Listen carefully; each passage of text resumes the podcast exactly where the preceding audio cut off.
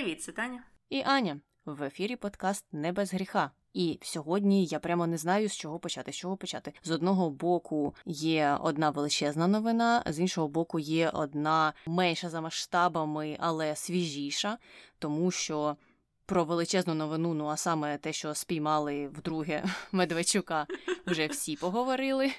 А свіжіша новина це те, що самознищився крейсер Москва. Якось так сталося, що там відбулася пожежа, зірвалися боєприпаси, і він нібито пішов на дно, тому що останній твіт, який я читала про крейсер Москва, перед тим як ми почали записувати, це те, що він шле повідомлення азбукою Морзе тонемо, тонемо, в той час як російське псевдоновинне агентство Ріа Новості повідомляє, що вони всіх врятували. То тоді питання, хто шле оцей код азбукою Морзе? Це якийсь пацюк там залишився, чи хто?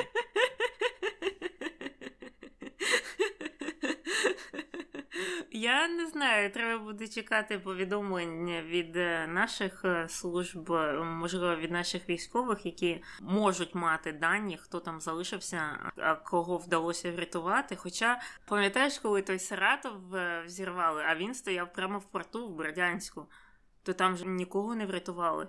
Там кажуть, що полягло 400 людей, і це найбільша якась там втрата за один момент в історії сучасної Росії, в історії сучасного російського війська чи щось таке. А я думаю, ця же Москва, вона ж не пришвартована була, вона десь же там в морі плавала, наскільки я розумію. А як це ж треба підганяти якісь е, ці човни чи щось таке, і, і так витягувати, а там ще шторм, а воно ще горить і взривається, і вибухає. Не знаю, важко. Можливо, буде якесь відео. Як тоді ж хтось зазняв е, той Саратов, так і Москву хтось, я маю надію, засніме. Ну так, але щонайменше будуть супутникові зображення, то хоч так зможемо частину даних отримати. Але це треба, звичайно ж, почекати пару днів. Хоча ну, з нинішнім потоком новин і з їх перевіркою буває варто почекати пару днів, щоб знати напевно. А от з Медведчуком. Чекати довго не треба було, тому що одразу ж опублікували фотографію його, таку жахливу, нещасну, і так розповіли потім десь за півдня, що ж там сталося. Е, ну і це прямо якийсь квест. Знаєш, Медведчук підготував декілька двійників, і його везли велосипедом із Києва, потім багажнику машини до Обухова, а з Обухова на коні до Жмеренки, а зі Жмеренки у ковші трактора до Хмельницького, а із Хмельницького в мішку з картоплею хотіли довести до кордону з Придністров'ям, а там закинути його в човен, а в човні вже він мав переплисти у саме Придністров'я. І я от коли читала про цей квест, ну, звичайно, я, можливо, там щось трохи вигадала, не знаю, не знаю точно, то я все думала, яке нікчемне його життя. Можеш собі це уявити? Оце воно таке сидить, нещасне зараз в наручниках.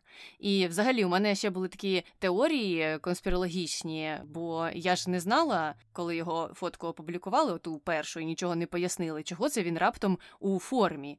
І я таки подумала, що, мабуть, просто її йому видали, тому що він або А був тільки в трусах його спіймали в трусах, як отого священника ще місяць назад, якогось там агента ФСБ. Або друга теорія в мене була реальна, що він хотів переплисти якось чи добратися до Придністров'я у платі в жіночому. Як ловили теж на початку на самому цієї важкої фази війни якихось чоловіків. І мені так хотілося побачити першу або другу фотку. Мені було вже все одно. Але якби ця конспірологія справдилася, то було б дуже смішно. І ще нікчемніше для Медведчука.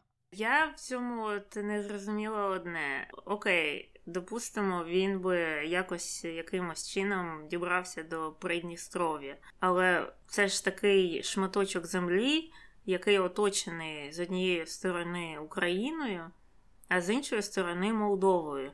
Тобто це ж не Білорусь, через яку можна в Росію доїхати, або сама Росія, так? Він би просто там застряг. Як би він потім вибрався через Молдову або через Україну знову ж, кудись, куди йому треба там було доїхати. І взагалі, ти не знаєш, там не писали, яка була його кінцева мета? Чи кінцевою метою було все ж таки залишитися жити у Придністров'ї? Кінцева мета була перебратися в Росію. Ну і я тобі так скажу: у мене на Молдову мало сподівань було б. Мені здається, через Молдову він би спокійно там якось вибрався. Але наскільки відомо із пліток, поки що це неофіційна інформація, то його охоронець нібито казав, що він нібито спілкувався з кимось по телефону, і нібито потім казав своїй дружині, що ФСБ все вже спланувало, і там кінцевий пункт Росія, і все з ними буде добре. Але тут у мене теж є питання до розумових здібностей Медведчука. Він що, дійсно думав, що він припреться в Росію і там його зустрінуть з короваєм? Його посадили там десь поруч із е, камерою, де Сурков сидить, щоб вони, можливо, один одного бачили, і в один день одного б зуби виривали, в інший день іншому нігті виривали, і вони б так дивилися, що іншого із них чекає на наступний день катувань. Ну, що він думав, що Путін його зараз обійме, пригорне і скаже дякую за те, що ти провалив підготовку до моєї так званої спецоперації, чи що? Ну, Він же зараз там веде таку чистку, і Медведчук під е, правила цієї чистки дуже добре підпадає. Угу. Ну, може, він надіявся на те, що він, ну, начебто, трохи так є родичем, і що там зв'язки більш такі о, щільні, ніж з Сурковим. Хоча Путін Суркова знає ще з кінця 90-х. Так що ну, тут важко зрозуміти. Просто Медведчук зараз у такому положенні, що у нього ну, дуже мало хороших варіантів їх просто немає. І мені що цікаво, що станеться з Оксаною, бо вона ж в Росії, наскільки я зрозуміла. І як ти думаєш, складеться її доля? Поки що вона якось не спішить записувати звернення до Путіна, до свого кума. Я бачила тільки два це до Зеленського і до Ердогана, що для багатьох виявилося дуже цікавим моментом. Ну але зрозуміло, чому, тому що це пов'язано з тими переговорами, які йдуть або не йдуть, і можливо продовжаться в Туреччині, і можливо, Ердоган може якось повпливати. Ну, хоча це теж, е, мені здається, недалекоглядна теорія. Е, ну а інші її можливості в майбутньому можуть бути пов'язані із е, продовженням кар'єри на телебаченні. Буде вона такою головою на екранах у шоу Соловйова і Скабєєва, і так само як Азіров. Або будуть, можливо, її возити як Януковича туди й сюди, туди й сюди, там, щоб використати, не знаю, для якогось інтерв'ю чи знову ж таки запису якогось спіча чергового, який їй видадуть, щоб вона вивчила і прочитала. Я, до речі, слухай, я бачила, що вона записала ці звернення до обох е, президентів, і я їх не слухала, я просто не змогла. Так, у мене питання, на якій мові вона зверталася до того і до іншого. Вона до Зеленського зверталася російською, а друге я не слухала, бо мені було нецікаво. Мені перше було нецікаво слухати, але я спочатку взагалі подумала, що то якийсь тікток, знаєш, там, де uh-huh. люди озвучують е, чиюсь промову, бо я не могла її впізнати. Uh-huh. І це або купа фільтрів, або вона зараз така. Uh-huh. Я просто не слідкувала за видозміною її обличчя. І тому спочатку у мене був трохи шок, і через це я тільки послухала її перше звернення, а друге мене не цікавило. Зрозуміло, бо я також її зовсім не впізнала і була дуже здивована. І тепер дуже здивована тим, що вона звертається до президента російською мовою. Це означає, що це звернення направлено не до українців або українського президента. Це звернення насправді є до російської публіки, і вона працює на ту сторону. Ну так, але наче нам треба було ще якесь підтвердження чергове, мільйонне.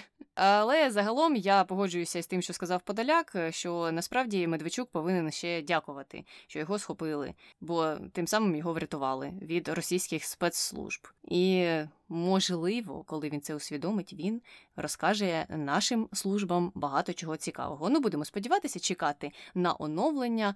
А далі їдемо на захід, бо там трапився величезний шкандаль, Таню. Це просто шкандаль, ну таких масштабів, яких не було з часів промови Байдена у Польщі, де він сказав, що Путін не має бути при владі. Тепер Байден пішов ще далі. І вирішив сказати ще більш ризиковану фразу про те, що виявляється вчинки окупантів російських на території України можна вважати геноцидом.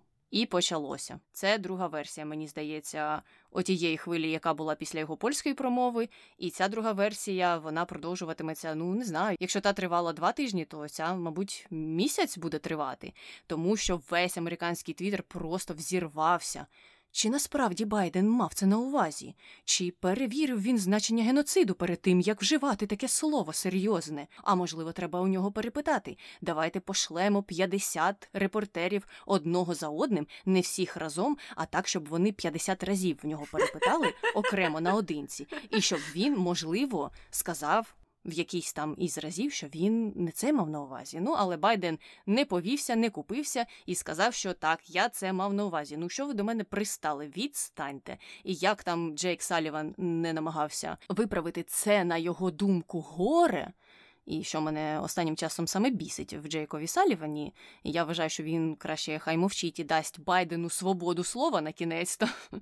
Тому що коли він має цю свободу, він діло говорить. Е, так, так от Джек Саліван там намагався сказати, що ой, ой, це ж він не це мав на увазі. Ну і Байден вчергове знову вийшов після цього і сказав: Ні, я це мав на увазі, а ти, раднику з питань безпеки, йди собі погуляй поки що, я краще знаю. І що цікаво, що сусід американський наш е, Канада.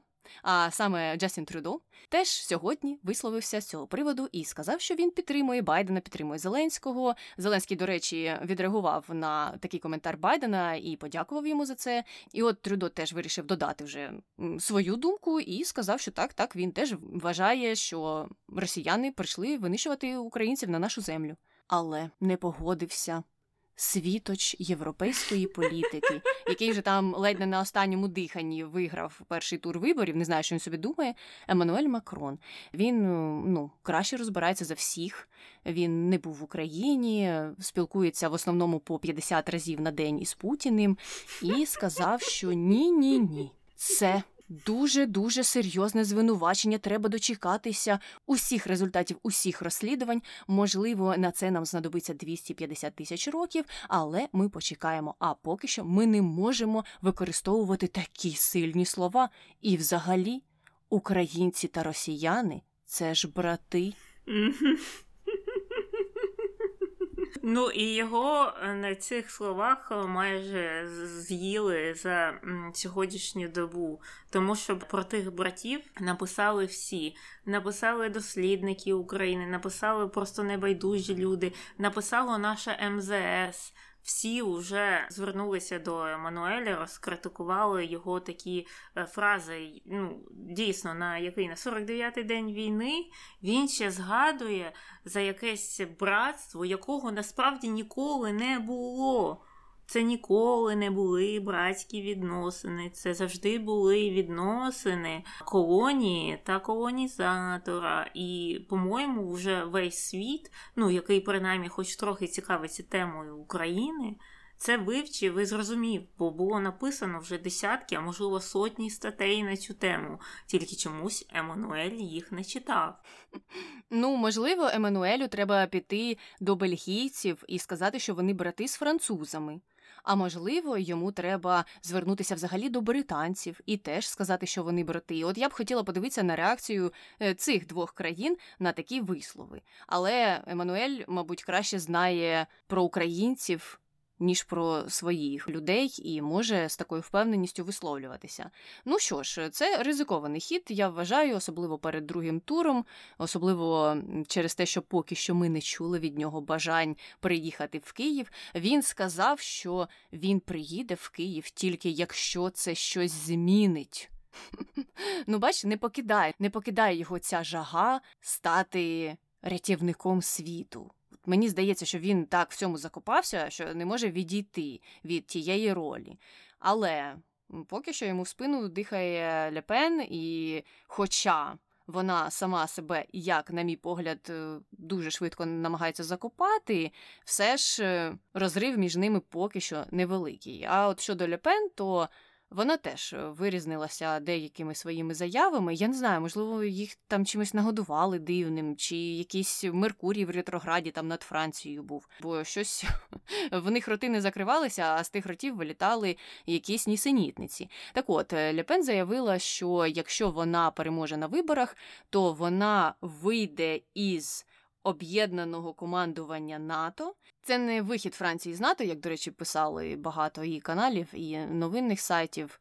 Це вихід саме з об'єднаного командування. Вона дуже хитро хоче зробити, тому що вона хоче залишити за Францію право використати оту саму п'яту статтю, яка захищає всі країни-члени НАТО. Тому ось з командування вона виходить. Типу, наша армія, ми нею розпоряджаємося як хочемо, але якщо щось станеться, то ви, будь ласка, прийдіть нас і врятуйте. Ось така позиція. І в планах її найближчих, нібито, є об'єднання або співпраця НАТО з Росією, коли війна Росії проти України завершиться мирними переговорами. Вона сказала, що вона буде готова співпрацювати з Росією і розвивати якісь спільні цілі, які в Росії можуть бути з НАТО. Ну не знаю, що це може бути за спільна ціль. А ну і вишенька на торті це те, що вона нагадала усім про свої жахливі висловлювання щодо того, що Крим вона вважає російським, і вона не шкодує про те, що вона про це сказала, навіть якщо її там не пускатимуть в Україну. Ну, молодець, молодець. Я все ж сподіваюся, що це якось вплине на думку людей е, і на результати наступного туру голосування. Все ж, як би нам не подобався Макрон, ну мені здається, що з приходом Лепен Франція ну просто не те, що там відвернеться, вона піде в іншу сторону, так е, або не зовсім в іншу, вона перестрибне через Україну і піде обніматися з Росією. Угу. Ну вона просто перетвориться на іншу Угорщину, так? Угорщина ж mm-hmm. також була колись нормальною ну, в плані демократичною країною, і там різні права поважалися, і була свобода слова. І так потроху, потроху, потроху, скільки цей вже Орбан там з 2010 року сидить, за 12 років ми побачили, що може перетворитися країна. Ну і таке саме може статися і з Францією, і це буде ну дуже погано, враховуючи на те, що це одна з е, головних е, країн Європейського Союзу, принаймні чомусь так вважається. Я вважаю, що центр тяжіння е, Європи має пересунутися в Центральну Європу або в Східну Європу. Хоча б до Польщі там чи до країн Балтії, це було б від цього більше сенсу, тому що ті країни, які зараз вважаються головними, центральними, вирішальними, вони не те, що нічого не вирішують, вони бояться приймати будь-які рішення. А це проблематично. Так, ну і навіть якщо згадати оцю стару добру пісню про залежність від е, енергоресурсів, то бачимо знову ж таки, як е, країни Центральної і Східної Європи не мають проблем відмовитися від е, російських енергоресурсів. А ось Німеччина все ж плачеться, плачеться, і бідний Штайнмаєр навіть не приїхав до Києва, можливо, через його підтримку Північного потоку. 2 хто знає, а можливо, через його поцілунки в'ясна з Путіним, з Лавровим та з усіма іншими. І він виступив так з заявою з цією, що виявляється, його в Києві бачити не хотіли. А нібито він планував приїхати якраз сьогодні із президентами країн Балтії та президентом Польщі. Але ні, Україна не захотіла. Хоча я читала, по-моєму, в Київ Індепендент писали, що Зеленський нібито спростував цю заяву його і сказав, що він про це нічого не чув. Угу. Але ну хто знає, можливо, знову ж таки це така ментальна гра. Ну, ми не знаємо, як там насправді відбувалося, але на мою думку, виходило так, що Штайнмаєр хотів себе якось відбилити. Так, він вже там, е, наче трохи відмежувався від Путіна. Так, я був неправий, і начебто той північний потік це була помилка. А тепер він ще хотів більше себе якось е, підняти, і щось пішло не так. Що пішло не так? Тут не зовсім зрозуміло, тому що багато-багато різних версій. Я навіть чула одну, що, начебто, Київ сказав ні, пішов ти за російським кораблем.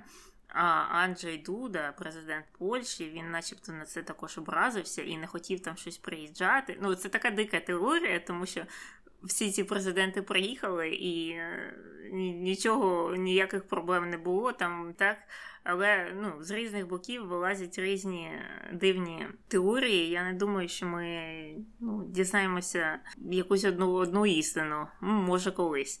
Але я думаю, ну навіть якщо наші е, дійсно сказали, що вони ну, ще подумають, приймати його чи не приймати, чи у них там зараз немає часу, чи ще щось, то однією з причин можливо було ще й те, що ну, Штайнмаєр він ну дуже дуже сильно непопулярний серед українського народу. А всі ще добре пам'ятають ту формулу Штайнмаєра з цим Донбасом, цим мінськом. Пам'ятають, як е, він завжди стояв на стороні Росії, завжди підігравав їм ну, всі ці потоки. Це ж не тільки другий потік, це ще й перший потік. І ну, якщо б можливо, ну, це моя вже така конспірологія, що якщо б його прийняли ще й окремо то у таких е, людей, які у всьому сумніваються і сумніваються у будь-яких діях влади, почалися б закрадатися певні там сумніви і певні підозри про те, що от. От, нарешті, Зеленський зливає країну Росії через Штанмаєра. Ну так, я погоджуюся, що якщо дивитися на внутрішній ринок України і на те, як українці могли б сприйняти цей візит, то все зрозуміло, ледь не на 100%, що ніхто не хоче бачити Штайнмаєра. Може, ще там Шольца, якась частина б стерпіла, і то не факт. Але от що ти Таня, хочеш сказати на рахунок таких закидів, що можливо це дуже агресивний крок з боку України, бо Німеччина ж може нам і доставку зброї відмінити, або якось е, ставити палиці в колеса на голосуваннях, е, ну, в тому ж самому НАТО чи е, в ЄС щодо того, яку зброю і коли нам будуть постачати. Ну, це такі ствердження, заяви, чим схожі на твердження про те, що ой, а давайте не провокувати Путіна, а давайте не відсилати міги Україні. А що, а що, якщо Путін ядерну бомбу скине? Ой, а давайте не передавати їм танки, бо а що ж Путін скаже? Ой, а давайте це не робити, а то а то Путін розлючиться і буде ой-ой-ой. Ну і зараз точно таку ж стратегію, позицію намагаються натягнути на Україну. Ой, а давайте там якийсь зайвий раз не дратувати якусь там з країн, а то може бути там, а вони розісляться. А, Але ми ж то знаємо, що країни роблять певні кроки в залежності від того, що вони хочуть робити. Якщо вони дійсно вирішили, що вони хочуть постачати зброю або ще щось, або гроші, або голосувати за нас, вони будуть це робити в незалежності від того, що там робить Україна. Так само, як вони виступали за Північний потік 1, Північний потік 2, за підвищену торгівлю з Росією, не зважаючи на анексію нелегальну Криму, на етнічні е, чистки там е, наших е, кримських татар, на збитий Боїнг, на газову війну в Сирії, я маю на увазі хімічною зброєю. Вони на все це закривали очі, бо вони хотіли будувати там ті потоки і торгувати з Росією в незалежності від нічого. І так само маємо діяти ми. Якщо ми вважаємо, що це правильно зараз це робити, ми не повинні зважати на те, що а що, якщо, а десь отак. Бо саме така політика призвела до цієї ситуації. Бо багато країн навколо думали, що не треба там провокувати, не треба тикати ведмедя у око чи кудись там у ніс, бо він розізлиться. А виявилося так, що. Росія вона робить те, що вона хоче робити, не зважаючи на, на дії інших країн, не зважаючи на них. Якщо вона захоче скинути завтра ядерну бомбу на Вашингтон, вона скине її в незалежності від того, передасть США нам гелікоптери чи ні. Бо вони просто так захочуть. Ну і так само, я думаю, діє більшість в принципі країн світу і цьому списку також і Німеччина. Якщо вона дійсно захоче підтримувати Україну, якщо вона бачить Україну в Європі, так в майбутній Європі, то вона буде нам допомагати. Якщо вона не бачить її, то що б ми не робили, як би ми там не підлизувалися, кого б ми там не зустрічали, чи Штайнмайера, чи Шродера, чи Меркель, або усіх їх разом і там з ними не цілувалися, вони все одно будуть проводити свою там е, політику, як і раніше. Тобто, це все залежить від е, рішень всередині, а не від того, що там в Україні е, роблять, кого вони там зустрічають. Це можна тому і використати як контраргумент для тих, хто робить подібні закиди, що ну німці піклуються про свої внутрішні інтереси або бізнес-інтереси. А ми в цьому випадку піклуємося про наші внутрішні інтереси. І мені здається, що тут ну у тих критикуючих, я маю на увазі тих, хто зовні критикує такі рішення. Ну, може вже і не бути додаткових аргументів, тому що ну правильно, а що ще робити? Якщо ми підлизувалися дуже довгий час, і це не спрацювало, то можна і спробувати іншу тактику. Але просто були ще побоювання щодо того, як це сприйметься суспільством. Ну і е, такі ж самі історії були і про французьке суспільство, і про американське суспільство. І мені здається, що тут є деякі нюанси, і те, що думає суспільство про українців, е, і те, як вони голосують, е, ну трошки все ж таки відрізняється. Тому що якщо брати штати, то купа соцопитувань, які зараз проводяться ледь не кожного дня десятками організацій, скаже вам, що Боже, люди підтримують Україну, і вони за те, щоб Україна перемогла якомога швидше у цій війні. А ще Україну підтримують е, жіночки, як ми вже знаємо.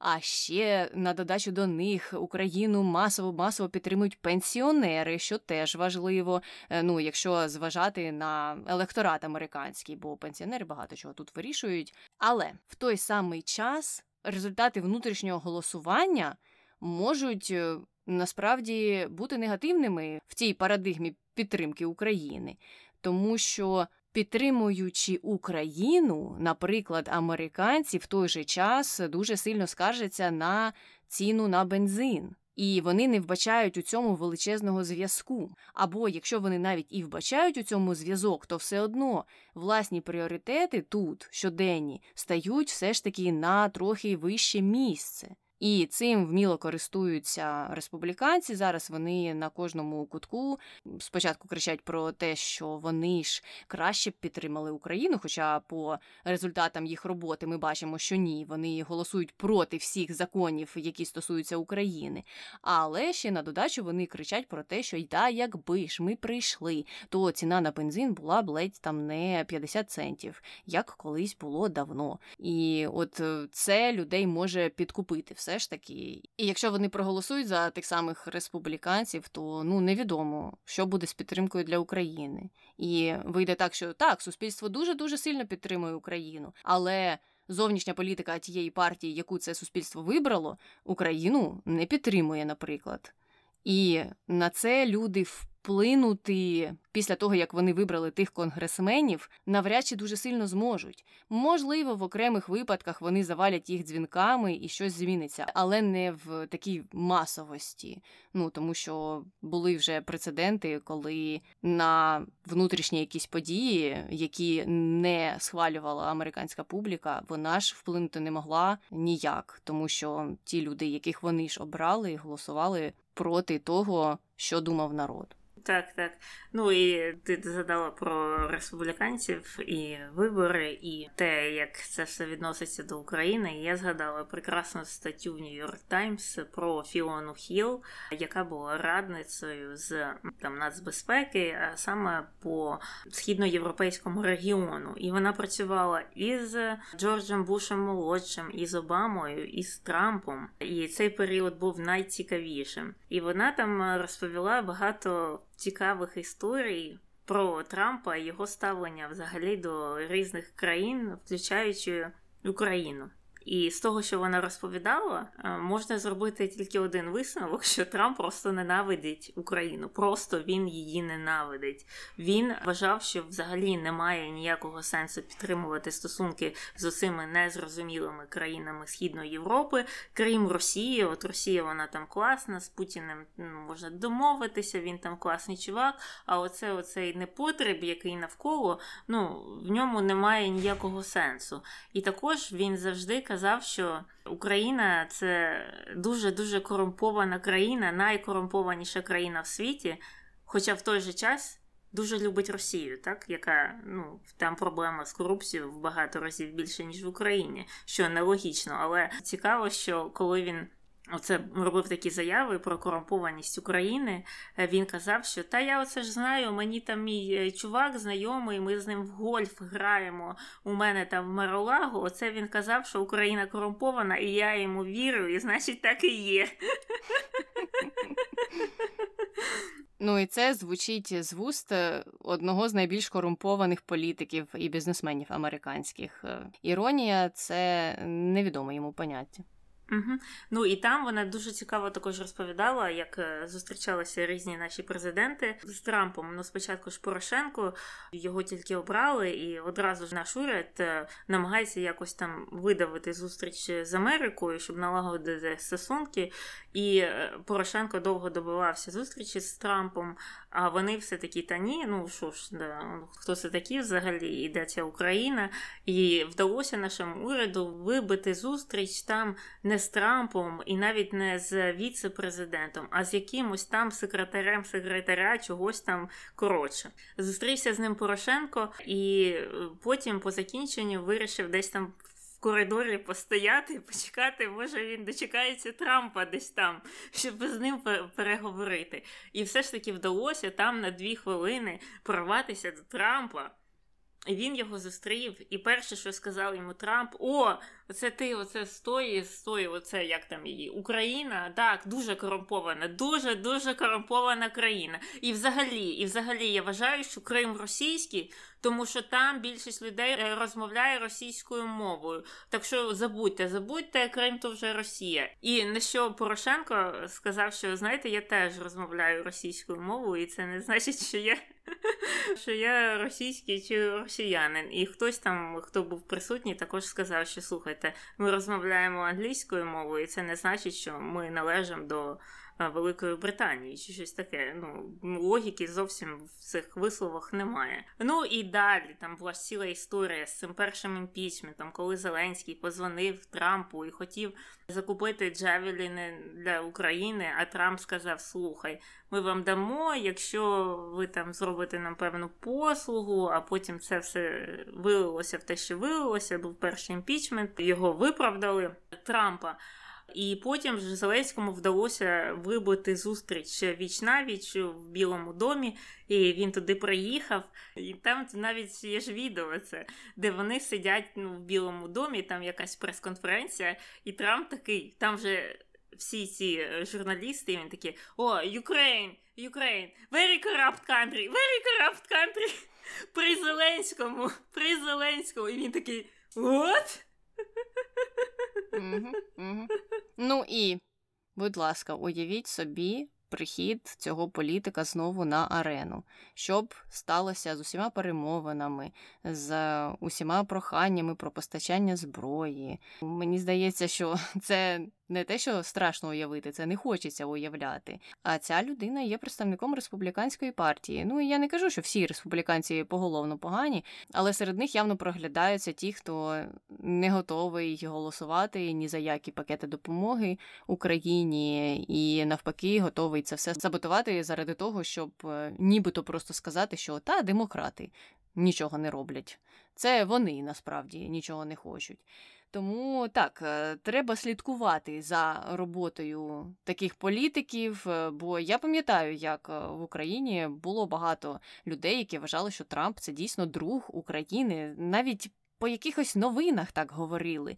І я ще тоді думала: ви серйозно? Ви чули взагалі оцей його дзвінок із Зеленським? Ви чули, як він говорив із Порошенком? Судячи з усього, не чули. Але якщо не чули, то можете зараз перечитати свідчення Фіони Хіл. Дійсно дуже цікаве інтерв'ю. І бачиш, Нью-Йорк Таймс може писати якісь цікаві і якісні матеріали час від часу. Ну, і таке буває. І, чесно кажучи, я не знаю, це мої листи їм повпливали, а може когось іншого, але я бачу набагато менше статей від тих російських журналістів з Москви зі своїми знову ж фразами про братські народи, про якусь там лінгвістичну культурну спорідненість і так далі. Так що, може, все ж таки вони трохи виправилися. Угу, угу, Можливо. Ну, але зараз, я думаю, якраз можна перейти до пліток про зброю. Така у нас секція була запланована, е, тому що поговорили трохи про жахливого Трампа, який не хотів давати Україні зброю, або навіть не давати, продавати законно. Він не хотів, він хотів е, корумповано це все робити. Але зараз е, все трошки покращилося, наскільки нам відомо. І от останні новини із США прийшли про те, що вони затвердили на днях пакет допомоги саме мілітарної Україні на 800 мільйонів доларів або майже 800 мільйонів. І серед них там уже є така наступальна зброя, і є вертольоти, і є гаубиці, які до цього США Україні не постачало. Ну а серед іншого там дрони усілякі, знову ж таки, джавеліни, і усе те корисне, що українцям так треба. Ну і я знаю, що в тебе про вертольоти Таню є цікава історія. Інсайд, можна так сказати. Так, там писали люди, американці, які були на дзвінку. Це ж. Е, Зеленський сьогодні чи вчора розмовляв з Байденом, і вони там е, узгоджували список, що будуть передавати. І американці, начебто, не хотіли давати вертольоти. Потім Зеленський їх вмовив давати вертольоти, і вони все ж таки згодилися в кінці кінців давати ці вертольоти. І я думаю, це. Велика перемога, якщо от порівняти з тими історіями про мігі місячної давності, коли вони якісь чужі старі радянські літаки, які, в принципі, ну не такі уж класні, так не хотіли давати. А тут вони раді передати. Нормальні дієві сучасні американські вертольоти і погодилися це робити після фактично одного дзвінка. Так що я думаю, це перемога. Угу. Маленьке уточнення, мені здається, що вертольоти там не найсучасніші. Це те, що вони використовували в Афганістані, і мені здається, що там якісь якраз е, ідуть вертольоти, якими наші знову ж таки зможуть керувати. А стосовно мігів, знову ж таки, є інші чуткі плітки про те, що зараз уже США так зовсім і не проти, якщо, наприклад, якась там країна гіпотетична, не знаю, Словенія, е, захоче віддати нам свої міги. І нібито так, нібито вже було декілька публікацій про це, тому чекаємо, чекаємо і сподіваємося, що все ж таки. Спроба номер два буде більш успішною, ніж та епопея жахлива, про яку всі проговорилися. Але мені здається, що це насправді ось е, через те і сталося, що всі почали говорити, а там все ще було так на коліні писане і сире, і потім хтось просто відступив. А зараз уже політики сміливіші, вони надихнулися Зеленським, його виступами, його інтерв'ю передачі 60 хвилин. Так, де він е, ну, в своєму стилі так сміливо або чисто сердечно відповідав на усі запитання. І, до речі, до речі, от е, хто хоче порівняти інтерв'юерів американських з російськими псевдожурналістами, то можете подивитися ось на противагу тому інтерв'ю, яке вони брали у нього, і цьому. Воно таке класичне, не дуже провокаційне, спокійне, я б сказала. Це не якийсь там революційний журналіст, який щось знайшов, нарив, накопав і хоче якусь неочікувану ситуацію створити для політика. Ні, воно таке класичне американське інтерв'ю, але все ж цікавіше. Набагато цікавіше і питання кращі, і сам Зеленський е, багато чого набагато цікавішого розповів, як на мене. Е, так, тому, якщо не подивилися, подивіться, бо там вже близько двох мільйонів переглядів, і жіночки не можуть зупинитися коментувати це все.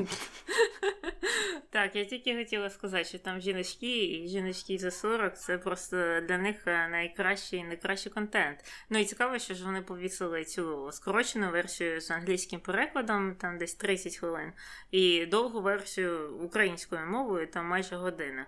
Так, ці жіночки ж полізли на українську версію і кажуть. Ну, я каже, подивилася всю передачу, каже, нічого не розумію, але мені так сподобалося. Каже: ну ви ж це ж це ж я ж хочу ж більше знати. Давайте хтось хоч субтітри поставте. І не треба, і не треба його перекладати. Краще субтітри, тому що це ж треба ж голос чути, бо це ж все не те, коли перекладають. І я, я коли це читаю, мені так смішно, я не можу. Це як знаєш, заходити в секцію анекдотів, це іти у секцію коментарів під е, іноземними інтерв'ю Зеленського. Це хороший настрій на весь день. Угу. Так, ну і коли я говорила про майже 2 мільйони переглядів, це я говорила якраз про скорочену версію. Там в оригіналі все ж таки трохи менше, тому якраз можна підняти рейтинг. Ну і як завжди, на дуже позитивній ноті ми можемо завершувати цей випуск. З вами була Таня І Аня, слава Україні! Героям слава!